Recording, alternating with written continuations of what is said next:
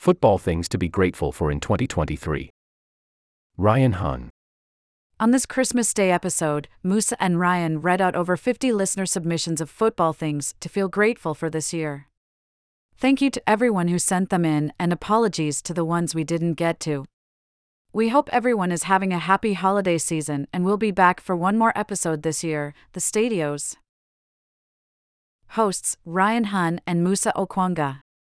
Producer Ryan Hunn. Additional production Jonathan Fisher.